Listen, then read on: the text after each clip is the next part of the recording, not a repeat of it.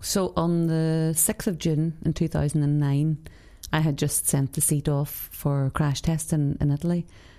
And I have a post it note that I had stuck on the wall on my home office at the time. And the post it note says, Bubble Bum will be global. And I knew at that stage the size of the opportunity. I knew that everybody had the same problem that I had.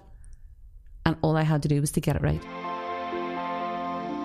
The Architects of Business on Joe, in partnership with the EY Entrepreneur of the Year programme, telling the story of Ireland's leading entrepreneurs across the island of Ireland.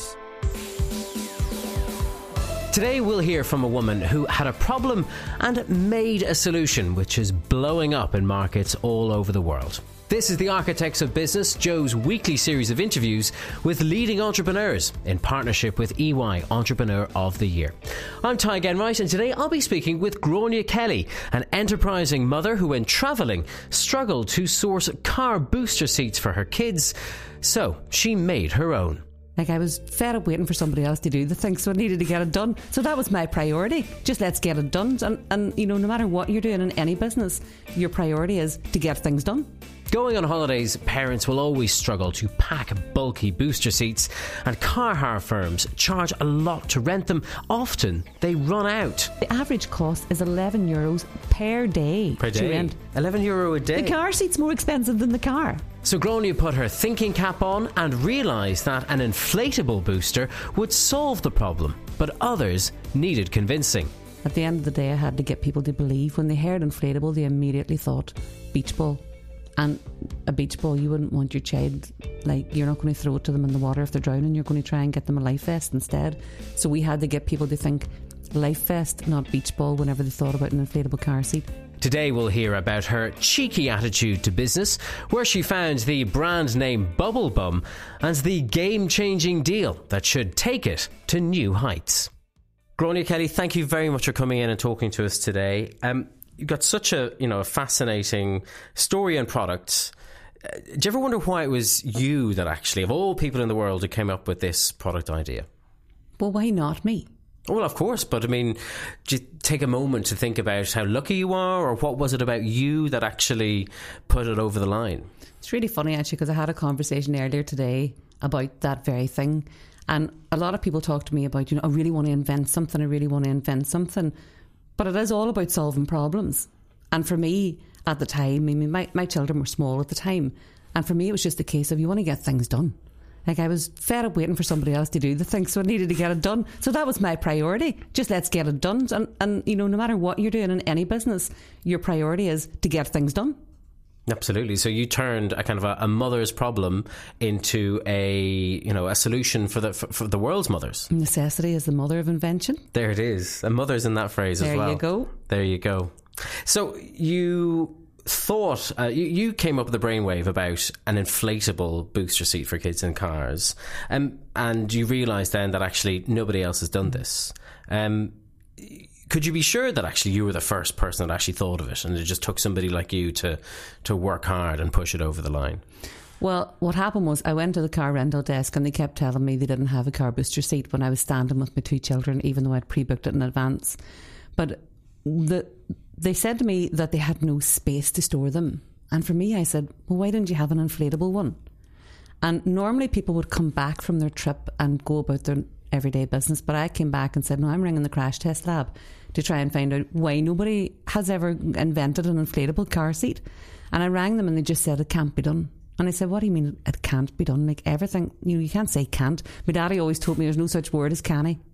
so for me, that was really, really important. And I said, What do you mean it can't be done? And they said, Well, you know, you, for an inflatable seat, it has to be crash tested in the worst possible case scenario. And I said, Right, okay. So they gave me a list of all the things, all the, the requirements that it needed to meet. And I said, Look, I'm not an engineer. I need you to speak to me like a three year old because I'm not an engineer. Mm-hmm. And when I was, I think when I was so transparent with them, explaining that I didn't know and it put that vulnerability on the table as well, I think that's why they were a lot more helpful with me. And I set about solving each and every one of the issues that they had raised for me. And the main one was that it had to be crash tested in the deflated state. So then I thought about, you know, those camping cushions that when you get a puncture, you can't get the air out of the damn things and you can't pack them away. And that was really the brainchild behind the bubble bum was the camping cushions. Wow. I mean, what was it that you did or said, or how, how did you even get the, the right people to talk to you? Because you were just, you know, as you say, you weren't an expert. Mm.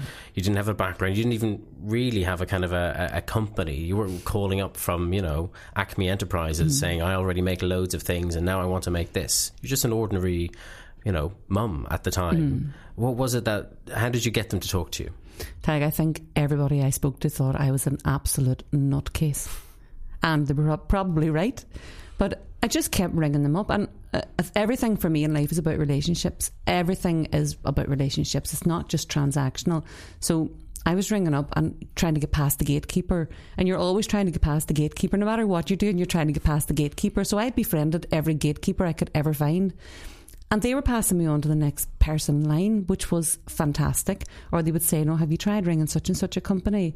And what I did find very interesting was that I found it more difficult to get the UK crash test laboratory to speak to me than I did get the um, it was actually the Italian crash test laboratory that I could speak into and they explained everything to me in broken English as if I was a three year old. Wow. So they're the people who were speaking your language. They were. Yeah. My my own broken English. So, what was the moment when you realized, or when you managed to, to convince one of these, you know, important people that actually there was something in your idea? Well, I didn't actually convince them at that point. At, at that at the point where I was trying to build a relationship with them, I was trying to get information from them. So I managed to do all of that. I got all the information. Then I had to take flights out to China and try and get Mr. Chinese man to make this for me, which he was refusing to do. And I had to go through a whole scenario of practically, I don't know whether I can say this on live or not, but I had to actually steal a cushion from a camping cushion because they wouldn't let me buy it. No. Well, I didn't actually steal it. It was a driver that anyway. It was a driver that took it anyway. tell the made it out of China. don't Don't, tell anyone. I made it out of China alive after that. Got back again and crash tested this in Italy, and first crash test it actually passed, and we had to make very small minor adjustments to the seat.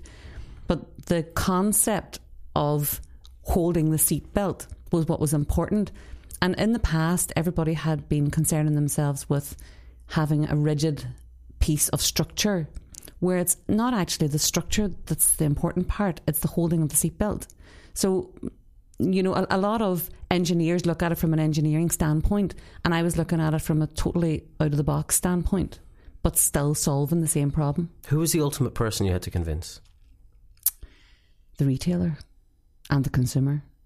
At the end of the day, I had to get people to believe when they heard inflatable, they immediately thought beach ball. And a beach ball, you wouldn't want your child, like, you're not going to throw it to them in the water if they're drowning. You're going to try and get them a life vest instead. So we had to get people to think life vest, not beach ball, whenever they thought about an inflatable car seat. So convincing the consumer was actually probably the most difficult part. But there must have been a, a roadblock put in front of you at some point by, you know, be it a, a mandarin in Brussels or a safety regulator in, in London or Rome or wherever, that you had to finally say, actually, this is going to work. No, because when it passes the, you know, whenever you pass the regulations, you've passed. And it's not up to them to determine whether I should or I shouldn't meet the regulations. It's up to me to make sure I get it right. Okay. Well, So we got it right. and you've done it. So uh-huh. well done. I want to delve a little bit into your into your into your past. I mean, mm. to to what you were doing even at the time you had this brainwave, or, or what other kind of jobs you've done along the way that turned you into the the business person you are today. I mean, was there a business streak in your family? Yeah, uh, yeah. My dad actually, he he was amazing. He's he's going to be ninety in November, and he told me when he's hundred, he's going to open another shop. And he doesn't know what he's going to sell yet, but he's going to open another shop. What's his first But- shop do? his first shop he had a he had a grocer's shop he had a record shop he had anything that was new he had all the new ideas he had these do you remember the photos that you could put on your plate and it was called photo glazing tags Yes. probably, be, uh, probably before your time I think it's still out there. but my dad was like the first person in Ireland to have photo glazing. Wow. He was the first person in Northern Ireland to be doing engraving. He he saw all these real novel ideas and he thought they were amazing. So he had always had his own business. He had his own band and he had a chip shop and he had like all loads of business going on. And then my brother as well, he owned radio stations and yeah, so There's So there was definitely a, an entrepreneurial streak in the family. yeah, yeah. So were you just kind of waiting for the right idea? No, I wasn't. I, I didn't even see it that way. I, I had had my own business as well before Bubble Bum because I had been working as a travel agent and I had been headhunted by travel counsellors and I set up my own franchise of travel counsellors. So I, I'd been doing that for about maybe seven, eight years, I think, before I had started with Bubble Bum. So it wasn't obviously a you know balance sheets and all the rest weren't a completely alien concept to you, but the process of getting into to, to, to building a product and actually pushing a uh, you know a material product out there as opposed to booking pe- trips for people must have been different. Well, see, I see things very differently because everything for me is just breaking it down into small bites.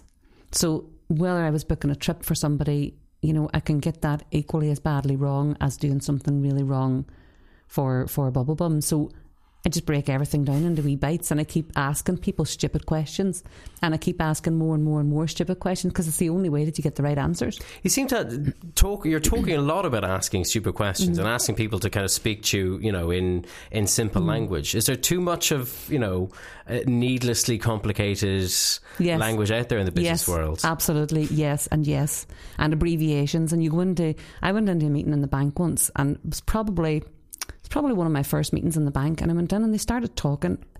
Uh, Everything was abbreviated, and there's no need for that. Everything was abbreviated, and I said, guys, before you go any further, I have no clue what you're talking about.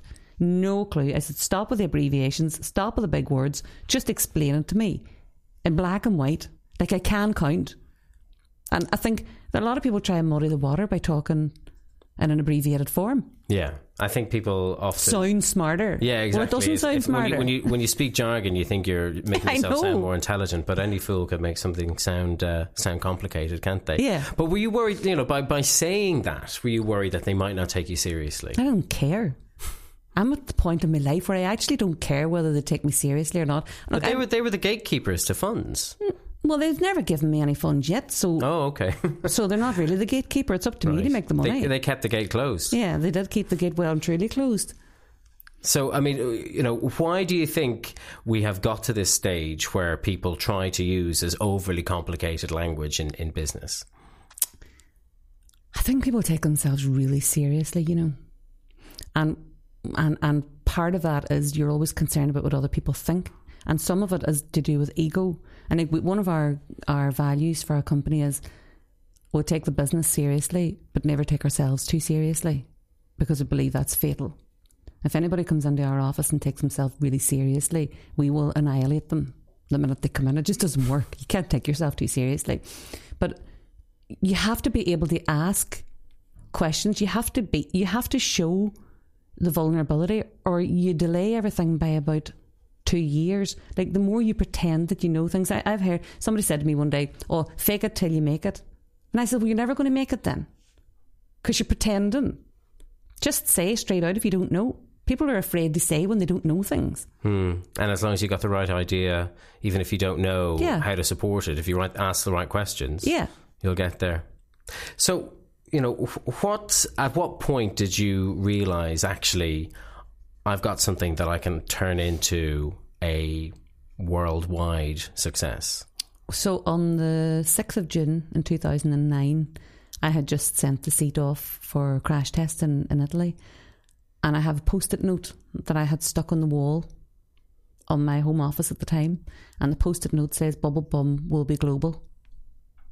So I knew at that stage, and I have it dated, and I knew at that stage the size of the opportunity. And I knew all I had to do was to get it right. I knew that everybody had the same problem that I had and all I had to do was to get it right. And uh, obviously, you've said already the, the, the challenge was convincing retailers and consumers, mm-hmm. ultimately consumers, mm-hmm. that it was the solution to, to, to their problems. Did that, you know, task intimidate or daunt you at the time? Not really. And actually, that's very interesting. I had initially thought that the retailer would have been like my biggest barrier, but the retailer wasn't because the first retailer we went to said the first color way that we had was purple. And it was purple and lime green. And it was purple and lime green because my kids had said to me, Mum, if we're doing this, it, it's called bubble bum.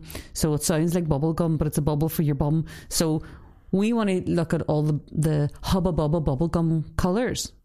And I said, right, okay, we'll do that. So we took out all the colours and then we went into a primary school and we looked through all the colourways and we actually came out with 98% of the children, equal mix of boys and girls, chose the purple and lime green colourway for the seat. So, and, and they weren't being influenced at all. I mean, we were given, asking them to choose several different things. This was just one of the things we were asking them to choose. And we went to the first retailer, it's a major retailer in the UK, and we showed them the colourway and they said, Weren't interested? nobody's going to touch a purple seat. But and I, and you I said, knew well, better, obviously, if and I said, well, we've done kids. the market research. Nobody's going to buy it. Nobody's going to buy it. So within 12 months of us coming to market with a purple seat, every single manufacturer had released a purple version of their seat. Wow. And that's because you talked to kids Mm-hmm. rather than to to marketeers. Why was that? You know, at what point did you realise that's what I need to do? because they're the customer. And with the age profile that we have, there's a lot of pester power with children because it's age four to 11. So that's the age whereby you're telling your child they have a bit of independence and then you're saying, well, you've got to sit in a baby seat. So we had to make sure that the seat wasn't a baby seat. So we had to ask the children, what do you want? It had to be desirable to the child. And that was really important to us because my own two kids were using the seat and for them, they were saying to me, no, mama, we, we want the colours that we want. Hmm. Because I guess lots of kids they might you know see something like a booster seat and they think it kind of infantilizes them and they don't want to know about it. So That's right. you had to really kind of get them on board, as it were. Absolutely, absolutely. We had we had to, and and it was so funny because you know we we genuinely did have children sitting around the boardroom table talking about designs and colorways, and and I think actually whenever I was on the Ernst and Young Entrepreneur of the Year, they did film that one of the sessions that we had with the kids. We had them around the boardroom table. They were discussing all the colorways. They were talking about the sizes, what they were happy with, what they weren't happy with, with the packaging. And what about the brand, the name? Were you worried that it might be a little bit, should we say, risque? I mean, I'm not sure bum is really risque, but bubble bum. I mean, what what, what thought went into that? Well, everybody said to me, well, that might be all right for Ireland, you know, but you can never use that in England. And I said, well, I'll use it in England because the children will think it's very funny. Their mums and dads might be a bit mad at me for creating that name, but the kids will love it so, and they will remember it. So then I was at a trade show in America, and uh, sorry, not in America, I was at a trade show in Germany. And I had so many people saying, You've got to change that name. You can't take that to America. There's no way you can release that name in America. It means something completely different. You can't do it. And I said, Right, okay. And I, I was actually living in America at, at the time. And these two American guys came over and they said to me, They took such a fiddle laughing. And I said, What are you laughing at? And they said, We're laughing at the name. I said, Isn't it great? Isn't it great? Isn't it the best you've ever heard? And they said, It actually is the best you ever heard. And I said, Well, tell me about that because people are telling me that we shouldn't use this name in America. And they said, Don't overthink it. The Americans are not stupid either, despite what people say. Do you think a lot of businesses listen too much to naysayers like that? To the people who told you not to make it colour purple or to call it bub- bubble bum? Absolutely. And and I have a bit of a problem with that and that I have no filter. So it just comes straight out. And then I from a marketing perspective, I have to have somebody oversee from a marketing perspective what I would put out there because what I would put out isn't always necessarily acceptable and what we do has got to always be acceptably unusual. Hmm. Like for example, we were doing trade shows and I wanted to get t-shirts printed and the t-shirts I wanted printed because Bubble Bum is all about size. I wanted the t-shirts to say, "Does my bubble bum look big in this?" Because bubble bum comes in a small bag. It's the whole point of the seat. And my uh, American representative at the time, she said to me, "You can never, you can't do that. You can't. You know how we feel in America about size, and you can't talk." And I said, "I'm talking about the seat." So we got badges made. Does my bubble bum look big in this? Wow. And I swear to God, everybody loved them. They loved them. And that was the start of that chapter. Yeah. But I mean, w- when it comes to something that's as serious, though, as um, you know, a product that's des- designed to save a child's life in the event of a car accident, were you worried that kind of going down the, the, the cheeky, whimsical path might not be the right one? Not really, because you still have to. I mean, you have to have the the stamp of approval. You still have to meet all the same regulatory requirements. You know, I think it, it differentiates us in the marketplace. We're not a faceless brand. You know, the other brands that are out there, they're all mega, mega brands. We will, we will never be a faceless brand. Because yours has so much personality Yeah. built into it. Uh-huh. And it's really important to us, and it's, it's really important to the whole team. Do you think there's a kind of an, uh, an irreverence or a cheekiness to to the you know the, the Derry personality that's helped you get to where you are? I think so. And do you know this? In Derry, there seems to be this like everybody in Derry has got this startup mode for themselves. You know, you talk about people being entrepreneurs, like even like even the splinter groups in Derry have splinter groups. Do you know? Because there's so many born themselves. leaders. But you know, there's so many born leaders. And if it could all be channeled into the right in the right way, like Derry's full of amazing people. It really is. I'm sure you've got an awful lot more to talk about, Gráinne. So do stay with us on the Architects of Business. Lots more to talk about, including what it's like to be uh, a woman at the top of a global business and what it was like striking that next level deal with the world's biggest retailer. You're listening to the Architects of Business on Joe in partnership with EY Entrepreneur of the Year. Visit eoy.ie to find out more about the programme and this year's finalists. Get in touch. Mail us on the Architects of Business at joe.ie. Gráinne, so, you know, unlike so many manufacturers in the world, you had an audience with the, the biggest retailer in the world at a very early stage. Mm-hmm. Talk to me about that. It was Walmart. It was Walmart. We had it was very funny because we at the very first trade show that I had gone to, actually the first American trade show, we won the innovation award, and it was a JPMA trade show. So this was like the biggest innovation award in in our industry that we had won, and of course it comes with a rosette, Oh, and uh, so I was wearing the rosette as if I was a, a prize, pony. a prize cow at the Lammas Fair is what I was like with this rosette on, and I insisted on wearing it for the four days of the show. And this buyer came by the stand and he took a of laughing and he was American and he had his tag and, inside his shirt. And I said, um, Oh, how you doing? Who are you? And I told him all about Bubble Bum. And I said, Who are you? He says, Oh, my name's Don. And I said, Who are you, Don? And I took out his tag and turned it round. And I was like, oh, No, I can't talk to you. And he was like, Pardon? And I said, No, I can't talk to you. You're from Walmart. And he said, Yeah, I know. And I said, No, you crucify small businesses. I've heard what you do. I said, Don, don't be taking that personally because I think you're a really nice guy, but I can't talk to you. So he spent 15 minutes selling Walmart to me. And at the end of it, I said, Don, you're a really nice guy, but I'm still not talking to you. And was that that was a genuine feeling Oh, at the totally genuine. I mean, we were never ready for them at that stage. But was it not an opportunity? I mean, did you not see an opportunity? I mean, if, if Walmart wants to talk to you, I mean, yes, they, they might screw the supply their suppliers a Mm. bit or squeeze them. Screw is probably too hard a word, but to get on their shelves, I could only see that we were years away from that at that point. As far as I was concerned, they were crucifying small businesses, and I didn't want part of that. I had my own strategy at the time, and I was like, we want to get into this, this, and this retailer, and that's where we're staying, and then we will look at a at a, a longer road.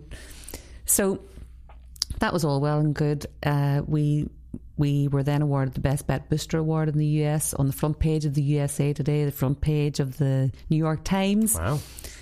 And Don rings again, six o'clock in the morning. Uh, how many seats do you have in America? We said, We're really sorry, Don, you're a really nice guy. We really like you, but you can't have any of our seats. So this relationship carried on, and then he transitioned. He introduced me to the new buyer.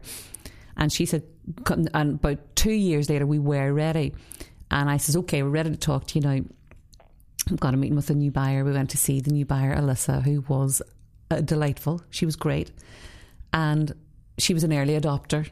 So, which was great because most of the buyers are not really early adopters. And she said, Look, I love the product. I love the concept. How are we going to make it work? What are we going to do? And I had said before I went in, my God, if we can get into 10% of these stores, I swear to God, I'm going to strip down naked and run through the streets. Another girl, the American girl, was with me as well, and she was saying the same thing. We're going to strip down naked and run through the streets. I said, like, 10% really is what you would expect. 10% of stores. So that was like 400 stores. And I said to everybody, oh my God, could you imagine if we got into 400 stores? Alyssa said to me, you know, if you get your price point from thirty nine ninety nine to twenty nine ninety nine, you know, I'm see, you know, potential for two thousand stores. And apart from it, I nearly vomited. Right? 2000. So I nearly vomited. You were expecting 400. Right. Cause, and all I could think about was, I'm going to have to run naked through the streets of Arkansas now because I've committed to this. like, I've committed. This is what I'm going to have to do. I didn't do it, but I thought I was going to have to do it. But then the next conversation after that was a telephone call. So I flew back again from Arkansas. I had a phone call the following week with her. I'm on the phone, and this is how real business is. I'm on the phone on probably what would have been one of the biggest phone calls of my career. With half seven in the evening at, at my own home office, and my mum has an Alzheimer's. She's in a care home at the minute, but she was still living at home at the time, and she wouldn't have been great at the conversation. But Jesus, she was brilliant at animal noises.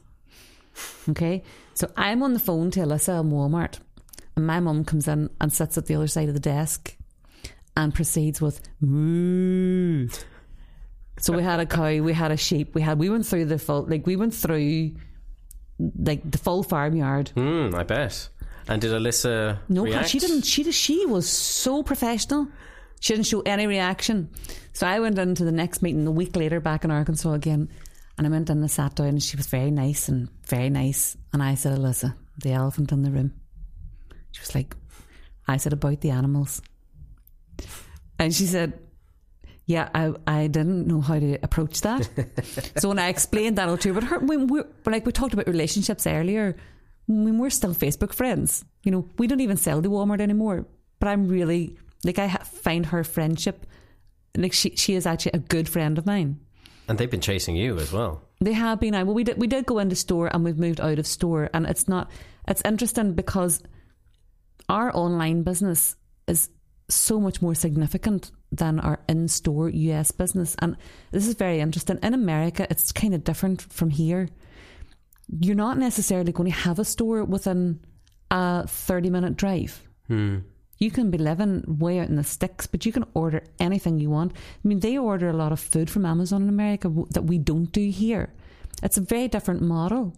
So we found that our e-commerce sales were absolutely going sky high. You know, we're one of the best sellers on Amazon.com and have been consistently for the last number of years. And we're not spending millions on advertising on there. We just know how to do it. And we really know how to do it. So the the landscape is totally changing in retail. But why does it make sense to, to, to walk away from, you know, retail altogether? You know, if, if We're not walking away altogether. We're walking away from certain retailers that are costing us a lot of money. Right, because the And they- margins are healthier And, and, and it's not even that the margins are healthier, it's the costs that they make you fight for. And they charge you chargebacks. Like the sort of chargebacks you're getting are chargebacks where they'll say, you know, we didn't we, we have you on a net 15 so we have to pay you within 15 days of the goods being shipped. Okay? So they don't pay us for 90 days and they still take 2% right. because they say that they've paid us within 15 days and we're saying no no no. You received the goods. We dispatched the goods. You received them within 15 days. And they're saying no we didn't get them for 90 days and I, we said well you picked them up and they said it doesn't matter we didn't receive them it's when we clock it in in our system so these are the sort of things that the major retailers are using against the smaller suppliers and they are crucifying them And that was what you were worried about in the first my place. point. Yeah, exactly. But was there, you know, did it take courage to walk away from from Walmart of all places? You know, something that was such a big part, big milestone in your story. if something's costing you money, the only thing that'll keep you there is ego. And do you know, we used it for what we needed it for. It gave us great credibility and great exposure. It did give us credibility, but we are selling many more units on e-commerce than we ever were in store in America, particularly. And you are always, I'm guessing, looking for, for, for new ways to sell as well. Yeah, and I think we're we're very different to. So when you go into a store and see our product sitting, you go into a store, you're not going to see a rigid booster seat sitting and say, "What a great idea! I need that," because they've been around for years. But when you go into a store and see a booster seat that you can stick in your backpack and take it with you, you'll say, What a great idea. That's going to save me a fortune when I'm going on my holidays and I don't have to rent one, right? So the reason Bubble Bum was born was actually for the travel industry. I was in the travel industry before I started with Bubble Bum. And we've been trying all through the years to get in with the car rental companies. And the difficulty that we had with the car rental companies is that they are absolutely killing families with the charges. The, it, it is daylight robbery what they're charging families to rent car seats that are number one not suitable, number two covered in I don't know what, and I don't want anybody else's vomit on my child's seat. No, good Yeah. plan. And they're charging you a, uh, the average cost is 11 euros per day, Per to day. rent. So it's more expensive than the car. Think about that. 11 euro a day. The car seat's more expensive than the car. It's more expensive to rent the car seat than it is to rent the car. That's insane. Where's the sense in that? No sense. But they're making such huge, extortionate margins on renting rigid car seats to families that they don't want us to sell these to the customer. Um, so how uh, you know y- y- your kids are at the board table, aren't they? I mean, Uh-huh. and and it's a family business. How much time do you have to? Do you sacrifice more time than an average mother? Do you think to, to, I have, commit to I, I certainly have done over the past eight years. I certainly have sacrificed more time.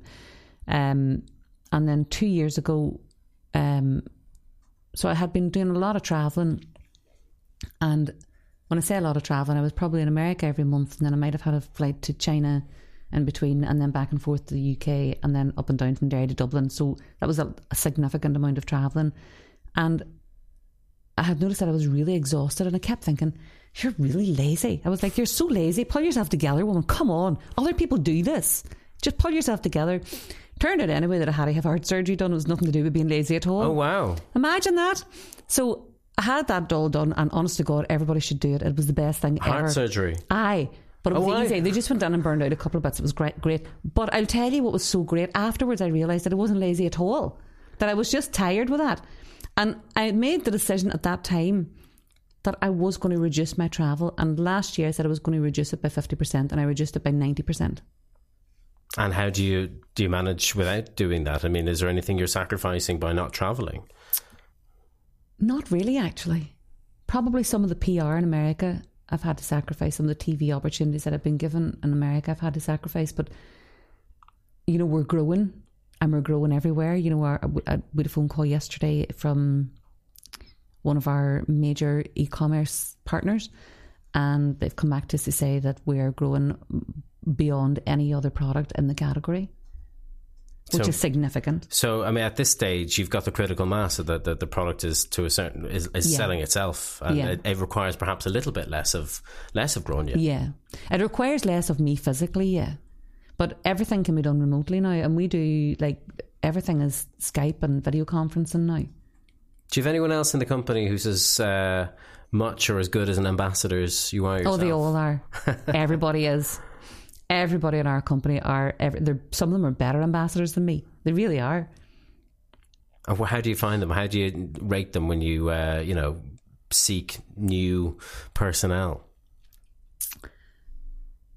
First thing that we do when they come for their interview is we give them a list of our vision and values and we ask them to read the vision and values. And I first question I'll ask them is, do you feel that you can follow these? Because those are our rules. Things like, you know, don't say what you don't want other people to hear, all those types of things. Don't write what you don't want other people to read. It's, it's how we communicate with each other is really, really important. And I'm not prepared to bring somebody into our team that's going to upset the apple cart. I mean, it strikes me. You, you, it seems like you've got a very distinctive uh, corporate company culture Mm-hmm. that reflects probably your own personality. I mean, do you find a lot of applicants are you know straight out of MBA school or whatever, and, and, and are a bit too straight laced for you? No, what I do find is though people who are coming from a corporate background, it takes them a wee while to come round. Because typically, when you're coming out of a corporate background, going into a more entrepreneurial business, you've had a whole team behind you. And and what I've discovered is that a lot of people were coming to me for job interviews and saying, "Oh, I did this and I did this and I did this," and then it turned out that it was we did this and we did this, and I said, "No, did you do it or did the royal we do? Who did it?" Mm-hmm. And it turned out that a lot of the things that they had done, they actually hadn't done because they had a team. So when you come in to work in a, a much more entrepreneurial business, I think you get a much better, you get a m- much more varied level of experience, but you also still get the structure that you'll get within a corporate entity. But you do you do more and you learn more. I do believe you learn more.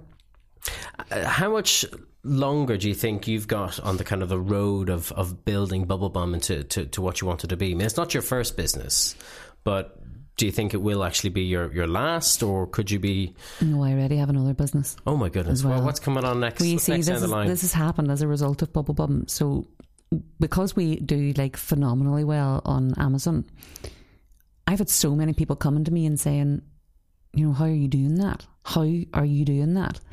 Because they know how difficult it is. You don't just put your product on there and say goodbye and wait for the sales to come in. That's not what happens. So we've actually taken on quite a few brands and we are managing their brands now on Amazon, which is doing really well for us as well. I bet. Because it seems like you've stumbled upon the magic recipe. Well, I think what, what what's different. So there are many companies that have set themselves up and positioned themselves to do that, and they've taken a whole lot of staff from Amazon and said, you know, we've got the full the full team here from soup to nuts, and that you know we've got everybody in the in the Amazon team. It's not possible for them to have everybody in the Amazon team, and everything's changing every day. You know, their algorithms are changing constantly. So I don't care if you were there last week. That's last week. You've got to be there today. And those people that are working within Amazon will all have worked within a certain place in Amazon. We need people who know what do you do with a brand new brand or a brand that is largely unknown. What do you do with that? How do you make the consumer see that before they even get to Amazon? And then how do you make them buy it? And a classic example of a business idea, idea that's kind of come to you out of necessity rather Yeah. than actual kind of, you know, sitting down thinking about inventing something. Yeah, It, that could be bigger than Bubblebum in the in the not too distant future. quite possibly. Well, Quite possibly. we'll be watching this space. Oh, please do. Gráinne Kelly, thank you very much. Thank you, Lovely Tadhg. to talk to you. And you. Thanks for joining us today on the Architects of Business. Thanks to our guest, Gráinne Kelly, our producer, Patrick Hohey, and all of the team here at Joe. Our programme is made in partnership with EY Entrepreneur of the Year. Go to eoy.ie to learn more about the finalists for this year. And don't miss out on past or indeed future shows by subscribing for free on iTunes, on your favourite Android podcast app, or you can watch the show on YouTube. Check out Joe's other podcasts too, including the Hard Yards on rugby, the GAA Hour, and our movie review show, The Big Reviewski. I'm Tadhg Enright. Thank you very much for being with us today, and we'll see you again very soon. The Architects of Business on Joe, in partnership with the EY Entrepreneur of the Year programme, telling the story of Ireland's leading entrepreneurs across the island of Ireland.